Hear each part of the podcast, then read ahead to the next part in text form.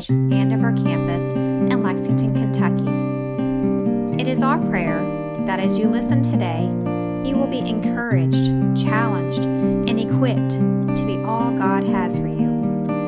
We invite you to join us for worship on Sunday mornings at either 8:30 or 11 o'clock a.m. at our Todd's Road campus near the Hamburg area of Lexington. Community where God's grace is so evident across the board, where uh, from children's message to anthem, from scripture reading uh, to greeting our neighbors, it's plainly clear that God has poured out His grace in abundance. It frankly takes a lot of pressure off as your pastor to be a part of a worship community and not feel like it is on me, because clearly God pours His grace out throughout this congregation. I'm incredibly thankful uh, and incredibly awestruck by the way that in worship we do God's story and encounter the divine. Um, powerful. Would you pray with me? Uh, Lord, as we uh, engage your word, open our hearts and minds to hear what you would speak to us today. May, be, may we be receptive. May we uh, be transformed and may we go forth bearing witness to your love. In Christ's name we pray. Amen. Uh, raise your hand if you agree with me that leaders matter. Okay. Everybody should agree that leaders matter. If your leader is good, it's a good thing. If your leader is bad, it's a bad thing. Uh, just looking at bosses we've had in our jobs, uh, you know what it's like to work for a bad boss, right? Whew. Hey, so I almost got an amen back there from somebody. You know what it's like to work for just like a Midland okay boss, right? Someone who's just kind of just getting it done, but isn't really leading the group forward, right? And then hopefully you know what it's like to work for an incredible boss. Uh, I've had all three in my lifetime. Right now, I'm thankful that Todd is an incredible boss who, uh, who allows me the freedom to go and do, who builds into me, and who, who, uh, who lets me fly. But then, if I'm getting ready to fly too far, kind of grabs me back and, uh, and keeps me from getting myself in trouble. Because that's what bosses and leaders should do, right? They should be the ones who help uh, the whole prosper. Uh, they should give some direction. They should, they should seek the best of the group, and then they should uh, watch out for everybody. This, this is true for bosses at work. This is true for uh, parents and the family. This is true for our government leaders, right? So, so our government leaders go, so goes the people. If you got a good politician in office doing good, things seem to go well. If they don't, they seem to go poorly. You can just look across news throughout lots of different leaders and go, how they go, the world goes. How Israel's leader goes, so Israel goes.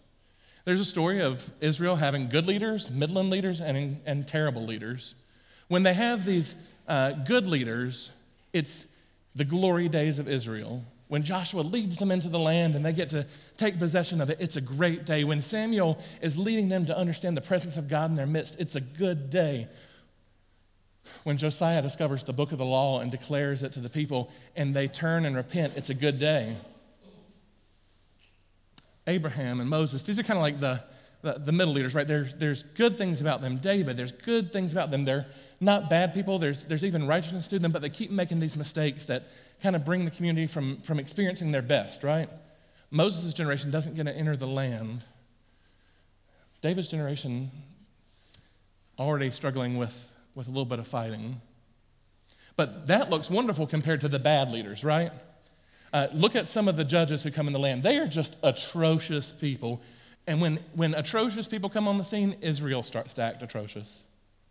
Look at, uh, at uh, the bad kings.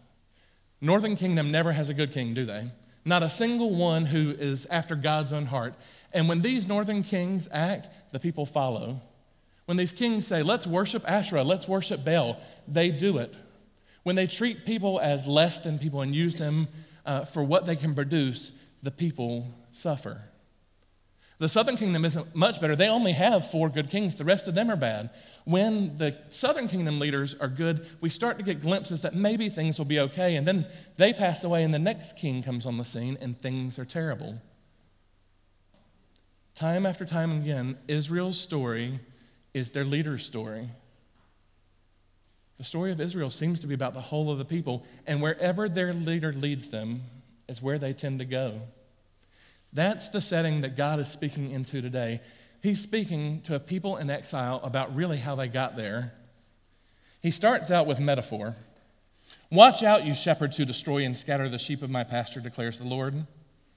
This is what the Lord, the God of Israel, proclaims about the shepherds who tend to my people. You are the ones who scattered my flock and driven them away. You haven't attended to their needs, so I will take revenge on you for the terrible things you have done to them, declares the Lord. I myself will gather the few remaining sheep from the countries where I have driven them. I will bring them back to the pasture, and they will be fruitful and multiply. I will place over them shepherds who care for them. They will no longer be afraid or dread harm, nor will any be missing, declares the Lord. I'm going to use this metaphor of shepherd, Yahweh says. I'm going to, I'm going to put new shepherds over them because you haven't not just cared for the sheep, you've driven them out of the pasture. But as God regularly does, He wants to make sure they get the imagery.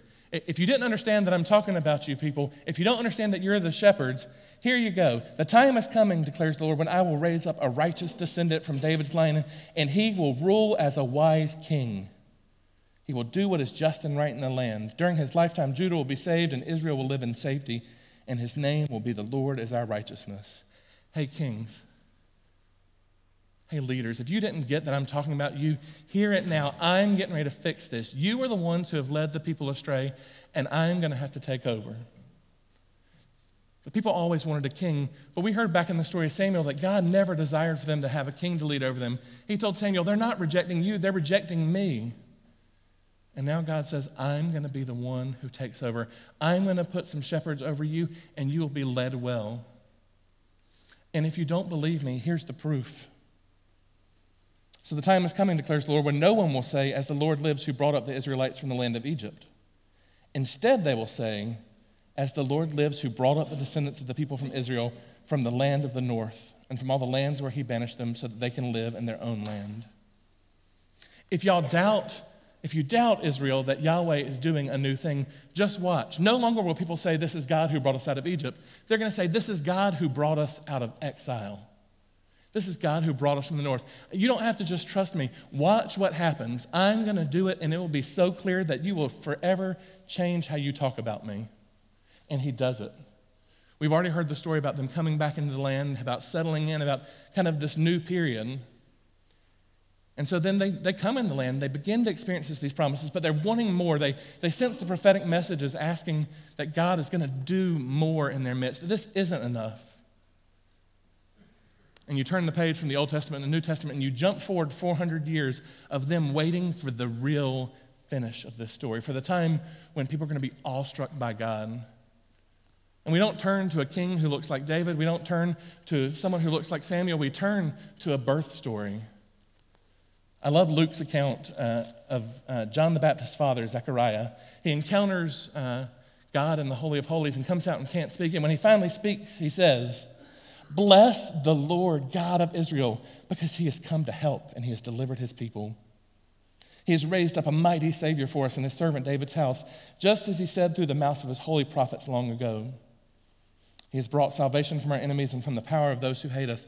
He has shown the mercy promised to our ancestors and remembered his holy covenant, the solemn pledge he made with our ancestor Abraham.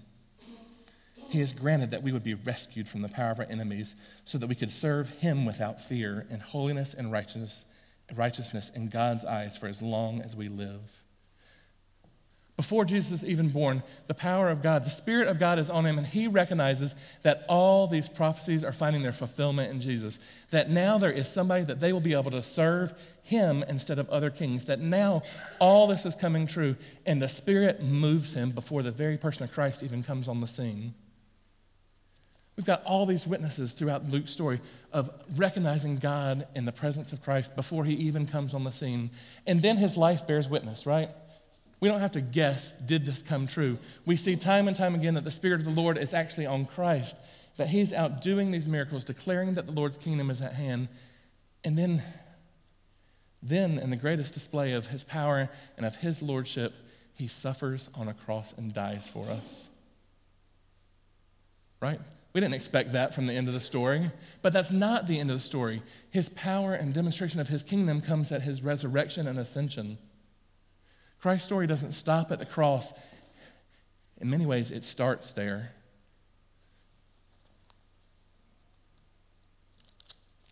if people weren't sure who Christ was, if they weren't sure that he was the one to be Lord of the universe, Pentecost happens. The flames of the Holy Spirit come down on the people, and Peter starts preaching. And towards the end of his sermon, he says, Brothers and sisters, I can speak confidently about the patriarch David. He died and was buried, and his tomb is with us to this very day. Because he was a prophet, he knew that God promised, with him, promised him with a solemn pledge to seat one of his descendants on the throne. Having seen this beforehand, David spoke the about the resurrection of Christ, that he wasn't abandoned in the grave, and neither did his body experience decay. This Jesus God raised up, we are all witnesses to the fact he was exalted to God's right side and received from the Father the promised Holy Spirit. He poured out his Spirit, and you were seeing and hearing the results of this having done so. David didn't ascend to heaven, yet he says, The Lord said to my Lord, Sit at my right hand until I make your enemies a footstool for your feet. Therefore, let all Israel know beyond question that God has made this Jesus, whom you crucified, both Lord and Christ. When the Spirit comes on the people, they can see clearly that in the resurrection power, Christ is just not Savior, He is Lord of all. He saved them, and now He ascends to be their Lord. We as the church uh, are pretty good with Christ as our Savior, right? This is most of our narrative that Christ died for us and saved us from our sins. But, church, we need to reclaim that Christ is our Lord. What would it look like if we stopped serving the lords of our society and worshiped the Lord of all creation? What would it look like if Christ was truly the Lord of our finances, of our families, of our jobs, of our everyday, ordinary walking around lives? I believe that God is doing something in Andover because I'm hearing your stories. I'm talking to you who people are noticing a difference in your life. So let's declare that Christ is not just Savior, He is Lord because we've seen it. They saw Him deliver them from Egypt, they saw God deliver them from exile. The disciples saw Him resurrected, and we have seen the Holy Spirit poured out and do things in our lives. If you haven't, believe that He can and ask Him to do it. God is not going to ask you to have faith just on faith's sake, not to just trust some unseen thing. Our God does things in the world today and wants to show His face to the world. Friends, if you haven't seen it, look more clearly because God wants you to bear witness to what he's doing. He wants you to declare that Christ is Lord over all, that Caesar is not, that the president is not, that the mayor is not, that Christ is Lord over all. Look around the world. They need to know that the kingdom of heaven is at hand, friends. I don't care what news station you listen to or what app you get your news on. The world needs to know that there is somebody else in charge. That's right. Amen. Imagine what the 40509 would look like if we took seriously that Christ is Lord. What if we took seriously that the Spirit will fill us and let us go drop little pieces of the kingdom of heaven all over this area? Because that's what we're doing. We're waiting for those promises from last week. We're waiting for new creation when Christ is going to come and make all things new, when there is no more pain and no more suffering and no more sorrow. But until then, we get to be God's very agents to go and say, Christ is Lord, His kingdom is at hand, and God is with us. Friends, may that be how we leave for this next year. This is the uh, New Year's Day of the church. It's Christ the King Sunday, where we declare that Christ is King over all. We're going to spend this whole next year in a year with Jesus. It's going to be every Sunday you're getting gospel message. We're going to resource you with books and materials to send out and say that we are a people who serve the lordship of Christ. I'm so excited about what God has done, what God so clearly is doing, and what God will do. But it takes us doing nothing more than saying, Have your way, Lord.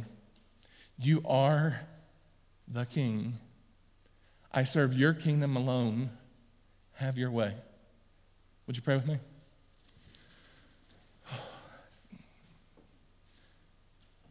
Have your way, Lord.